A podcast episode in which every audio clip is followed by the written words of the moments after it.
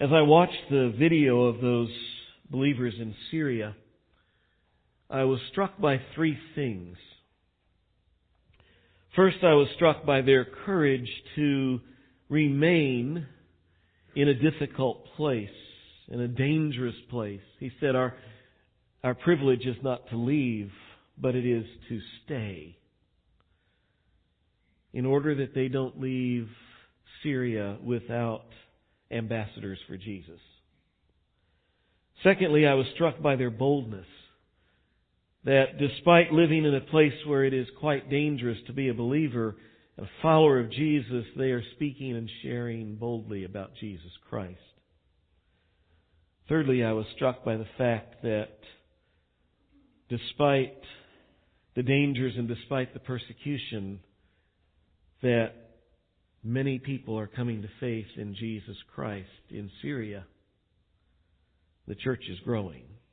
Uh, if you don't already get information on the state and the suffering of the church around the world, I encourage you to be informed so that you can pray. Persecution.com gets you Voice of the Martyrs. Persecution.org gets you International Christian Concern. There's Open Doors USA. There's the International Day of Prayer, IDOP. You can go to any of those websites. You'll find lots of info there. Uh, this week I received a note from John and Hannah, our missionaries on Paradise Island. There is growing danger for believers in many parts of the southern Philippines. Yet John and Hannah are committed to staying and living on that remote island where they are to share the gospel of Jesus. Five years ago, a young man named Abdul on Paradise Island became a believer in Jesus Christ. As John uh, shared in his note, he said that just a month ago, Abdul's wife and son also trusted Jesus as their Savior, and October 3rd, uh, they were baptized. Syria and the southern Philippines. Two places where the culture is hostile to Christianity. And the cost to be a believer can be very high. And yet, the gospel is spreading. People are becoming believers in Christ. Jesus' church is growing. Here, traditionally, in the United States, that Christianity has been appreciated and respected, but that's rapidly changing. Today we will find many around us, if not most, are rather indifferent, ambivalent towards Christianity. And there are growing voices of intolerance and hostility against biblical values and against Christianity as a whole. And I wonder how is it that we are to live in a pagan culture where the responses to Jesus range from mildly apathetic to wildly antagonistic. What can we do so that like our Syrian brothers and sisters in Christ and our brothers and sisters in the southern Philippines, where we are able to gain an audience with unbelievers around us, where ultimately they listen to our message and some come to faith in Jesus Christ. Well, we could get on a plane and go travel and go to dangerous places and talk with some of our persecuted brothers around the world and get answers from them, as some of us have from some of our brothers and sisters in the southern Philippines. Or we can find the answers in the same place they do. It's right here in the Word of God. Titus chapter 3. It's our passage this morning. We've been going through the book of Titus. Young Pastor Titus is on the island nation of Crete. Given the, the Cretans' notorious reputation as people who were always liars, evil brutes, and lazy gluttons. That's what they said of themselves. That's what everybody else in the Roman world said of them as well. If that's who they were, we can imagine that Christianity typically was not received with open arms by most Cretans. And so here it is in the first couple of verses here of chapter 3 that the apostle Paul gives some very specific instructions for how we are to live in relation to the culture and to the people around us, even if they are pagan, even if they are antagonistic. Follow along as I read these first couple of verses. Remind them to be submissive to rulers and authorities, to be obedient, to be ready for every good work, to speak evil of no one, to avoid quarreling, to be gentle, and to show perfect courtesy toward all people. Paul says, Pastor Titus, remind them. Part of the job of being a pastor is teaching you what you might not know from the Word of God. But a big part of the job of pastor is simply reminding you of things that you already know. And that's what Paul is doing here for us this morning. Two verses with seven extremely practical commands for how we are to live as Christian citizens in a pagan culture. First, he says, be submissive to rulers and authorities. Those two terms, rulers and authorities, cover all authority. The ruler, the guy at the top of the pile, the emperor, the king, the president, the head of, you know, whatever. And then all the way down the chain of command till you get to the bottom of the pile, you know, the dog catcher or whatever. That's the authorities. The ruler's the top, the authorities is everybody else along the line. And he says, for you and me, believers in Jesus Christ, we are to be submissive to the ruler and the authorities. That means we need to simply recognize they're in charge and to then, here's the difficult part, to willfully place ourselves under their authority. That's being submissive. And I am positive that these Cretan believers needed reminder of this. The Cretans were notoriously a rebellious people. They were, history tells us, they were fretting and fuming under Roman rule. They didn't like the Romans being in charge. The ancient Greek historian Polybius said that they were constantly involved in insurrections, murders, and internecine wars.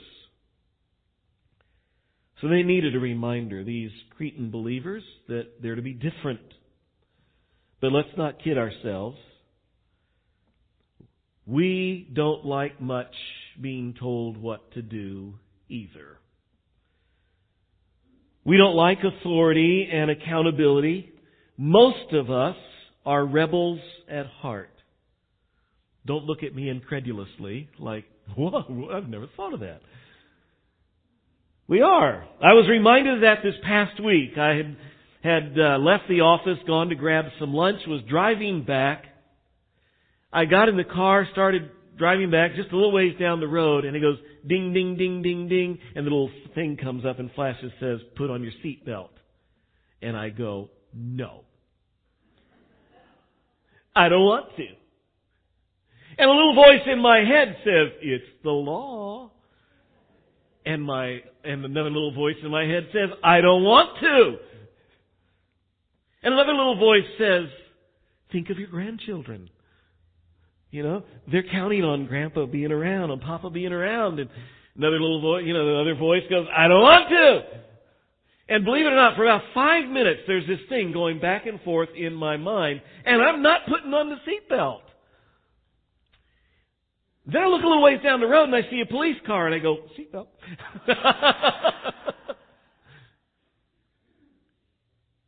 Do you ever do the same kind of thing? We're just rebels.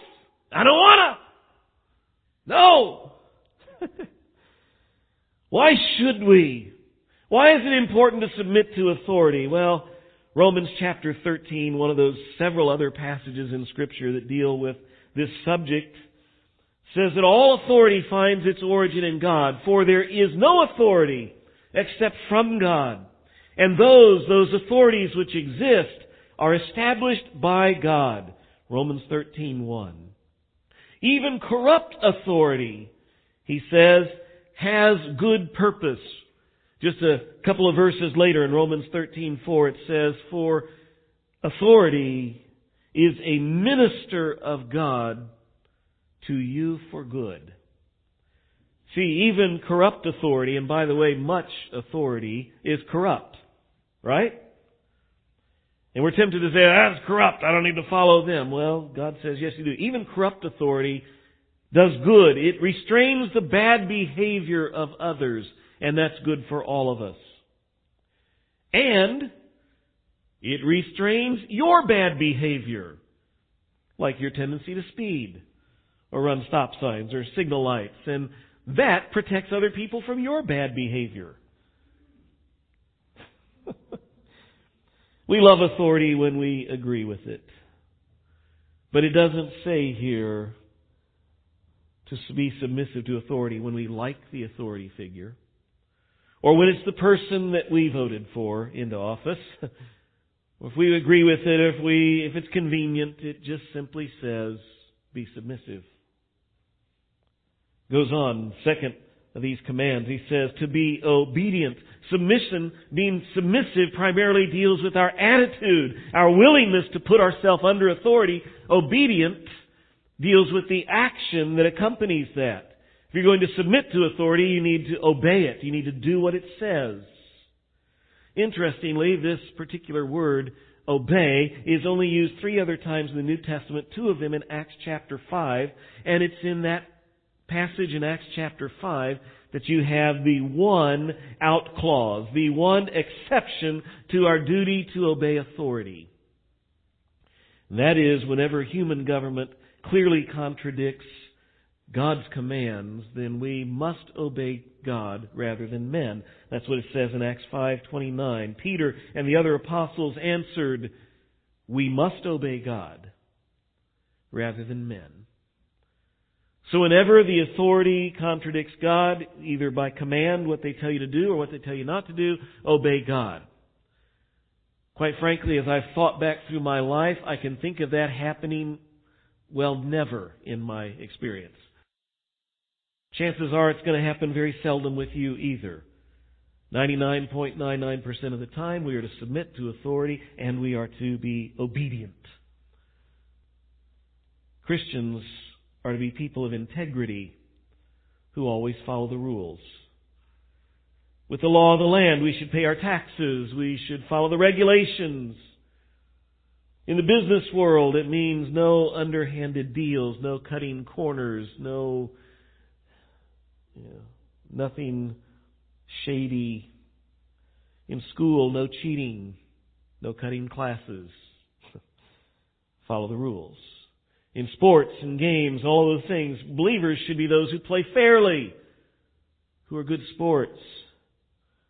In the supermarket checkout line, yeah, even that sign that says 20 items or less. We should be those who follow the rules, who obey authority. Thirdly, we're to be ready for every good work. Following Christ calls us into action. More than just passively waiting around to obey or to submit to whatever the authority calls for us to do, this calls for us to take initiative and to look for the good that we can do around us. Three little things I think of that. One is it says every good work. It means that not just that we should be uh, looking for the good that we can do to those we love and to those in the family of God. That's good. But we don't want to miss any opportunity. We, we, it involves what we can do in the community to benefit everyone, anyone around us. Every good work. Galatians 6:10 says it this way. So then as we have opportunity, let us do good for everyone. Or another translation, the NIV says, for all men. And especially to those of the household of faith. Sure, we need to take care of those in our family and those in our church family. But we as the church should be known for our, the good we do in the community, as believers, the good that we do in all areas of our culture.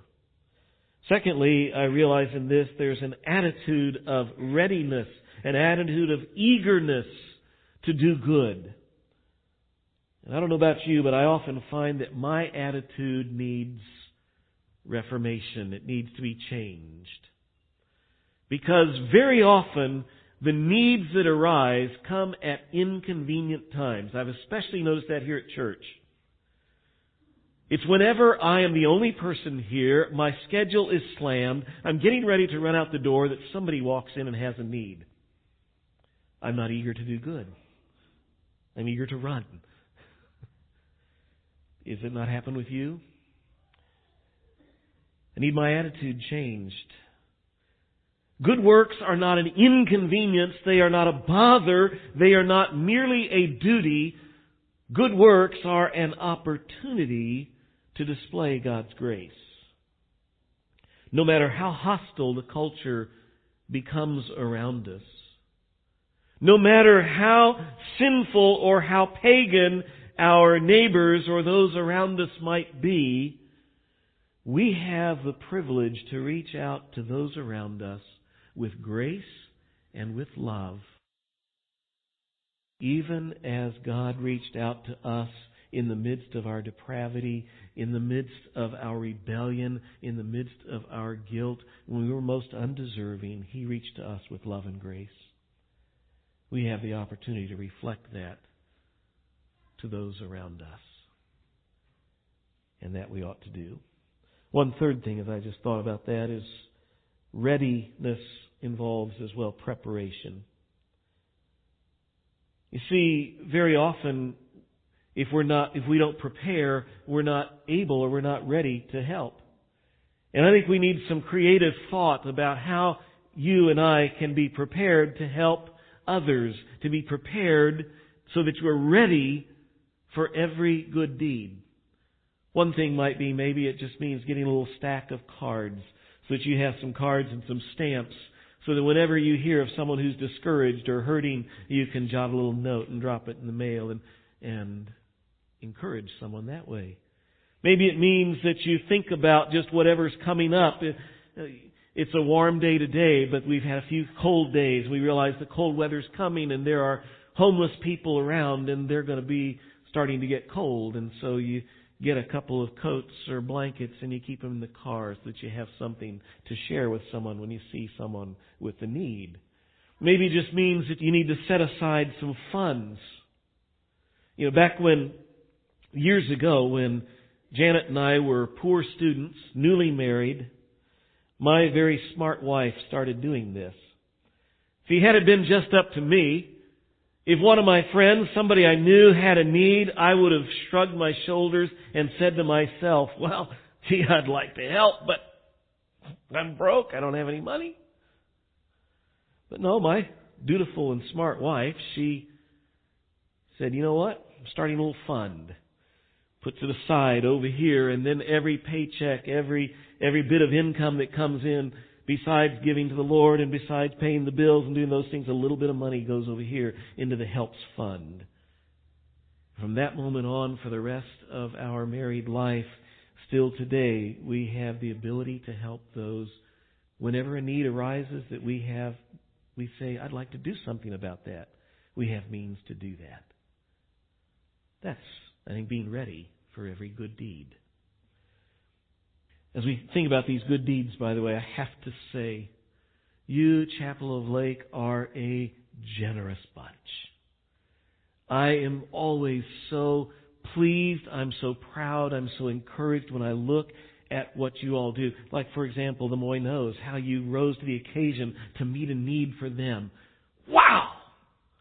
How you give to our missionaries, how you take care of one another how you serve the community through the food pantry, through the the uh, meals program over at the uh, at the motel, caring for for those who are hurting and needy over there, and so many other things that you do.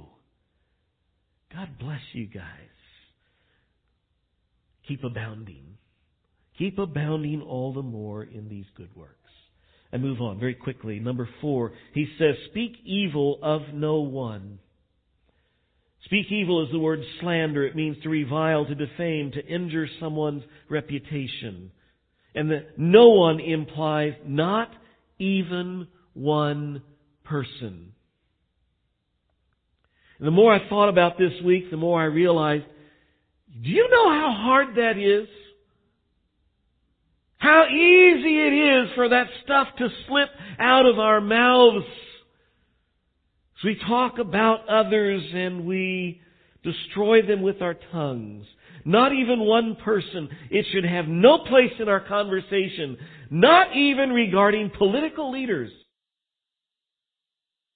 Not even regarding celebrities we don't like. Not even regarding people we don't like or people who don't like us or people who mistreat us, or people on the other team, or people who are fans of the other team, or people who are just plain weird, or, you see how easy it is, we just defame them.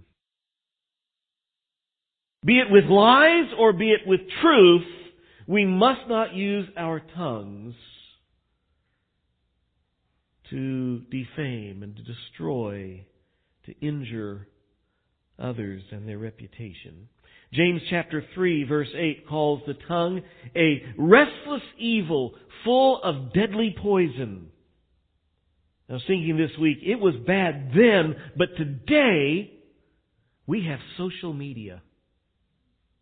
And in just a matter of a couple of seconds and a couple of taps on our phone, we can spread the poison of gossip and slander to thousands of people. And sadly, on a daily basis, I see believers in Jesus Christ doing this. James goes on to say, you see, with it, with this tongue, we bless our Lord and our Father We'll come here, we'll sing marvelous praises to God.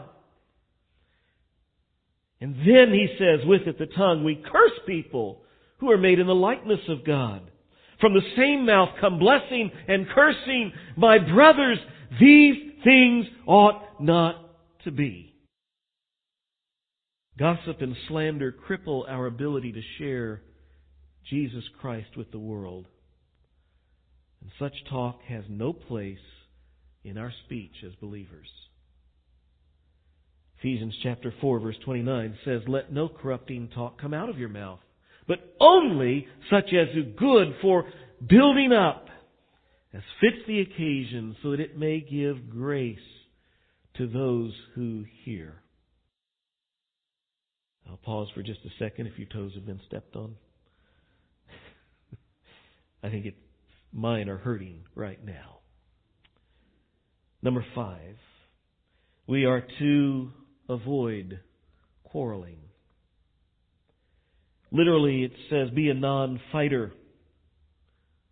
When the subject is politics, or whether the subject is sports, or whether it's religion, or whatever, you and I need to be a person who's easy to get along with, not contentious, not looking for a fight, not looking to press our point, not looking to win arguments. A person who's peaceable is not easily drawn into a quarrel or a squabble. Number six, he says we are to be gentle. This word gentle goes way beyond treating someone uh, justly or rightly. How hard we have to work just to treat people as they ought to be treated, as they deserve to be treated, to treat them justly and rightly. But this goes way beyond this. It means treating them with grace, treating them tenderly. Aristotle said this of this word. He said it means to have an indulgent consideration of human infirmities. In other words, means this, be patient, to forbear with the weaknesses of others. It means being graciously kind with people who don't deserve it. See, it's kind of easy to be kind and gracious with people who are nice, people who deserve it. But with that guy in the cubicle next to you that is so obnoxious, with that neighbor that is so stubborn and difficult, with that kid in algebra class that harasses you all the time, with, with those folks, be gentle. Graciously kind with people who don't deserve it. Lastly, number seven, he says, to show perfect courtesy towards all people that perfect courtesy is just one word in the Greek. And it, it's the same word where if you, if you remember back in Matthew chapter 5, Jesus is in the Sermon on the Mount. And in Matthew 5, there's that section we call the Beatitudes. And Jesus says there, among the statements, He says, Blessed are the meek. That's this word here. Meekness. Perfect courtesy that, that word in Greek, it has a special use that, that helps us to understand what it really means. That special use is that word is used to describe a beast that has been tamed. Think of a huge horse that has been broken and tamed so that it submits to the bridle and the bit and the plow.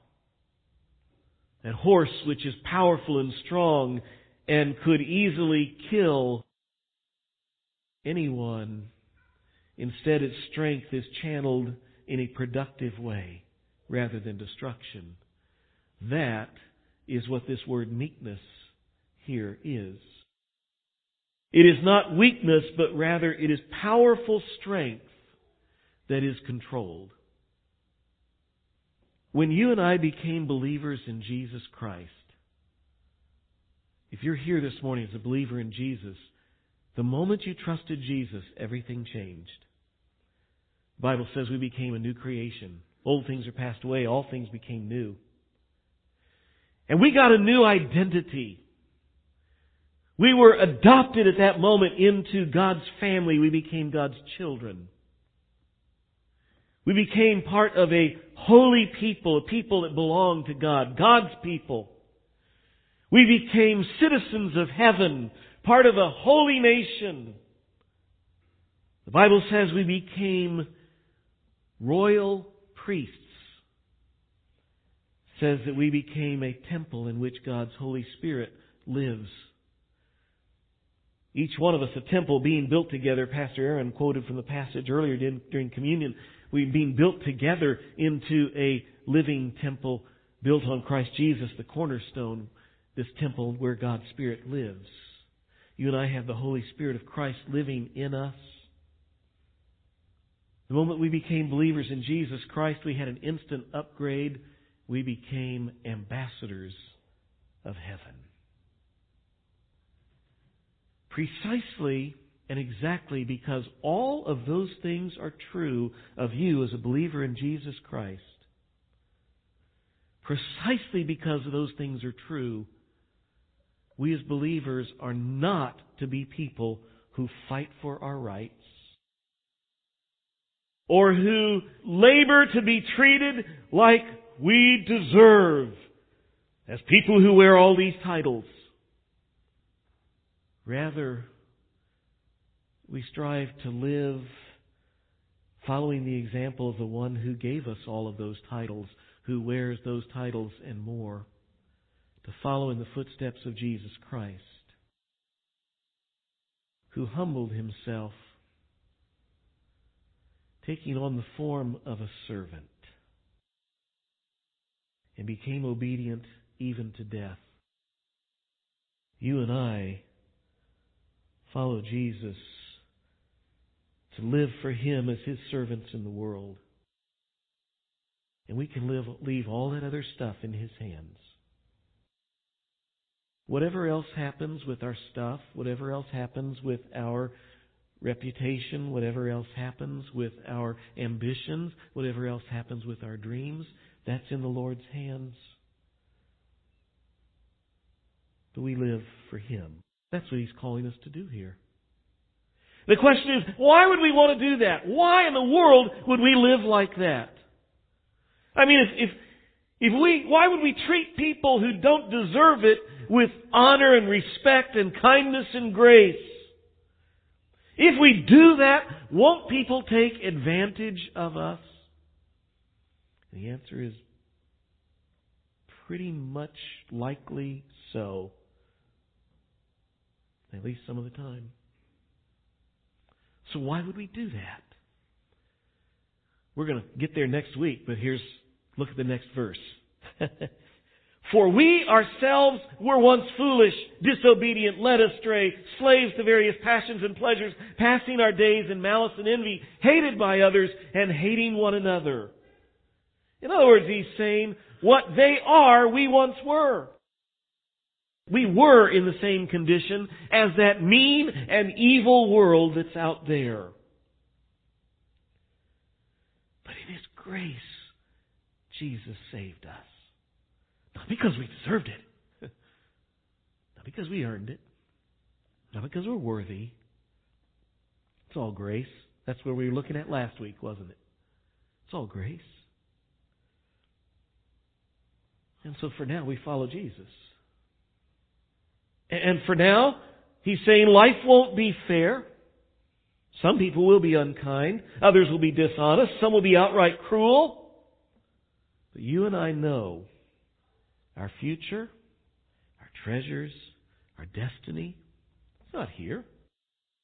It's all in heaven. And so we can let the little stuff go and focus on our mission to live here in this world, no matter how hostile, no matter how difficult, to live here as ambassadors of Jesus Christ, sharing the message of His grace with a lost world. And we leave the rest up to Him.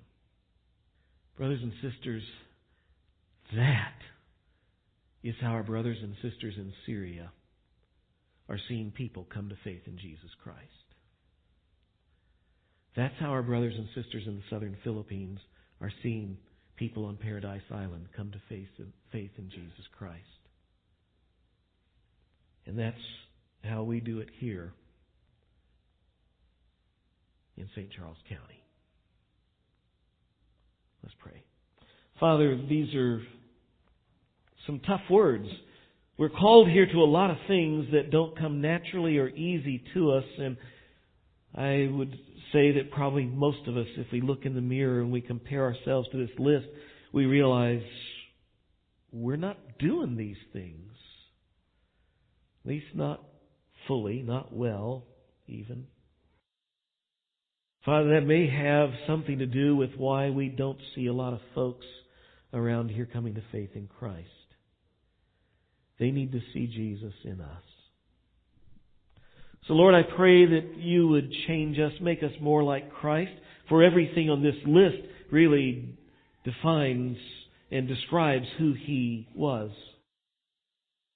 It's a call to live more Christ-like in a lost and even a hostile world. Lord, may these things come to describe us individually and us as a church. And Lord, by your grace, may we see you work through us to bring people to Jesus because how they need a Savior. It's in His name we ask it and for His glory. Amen.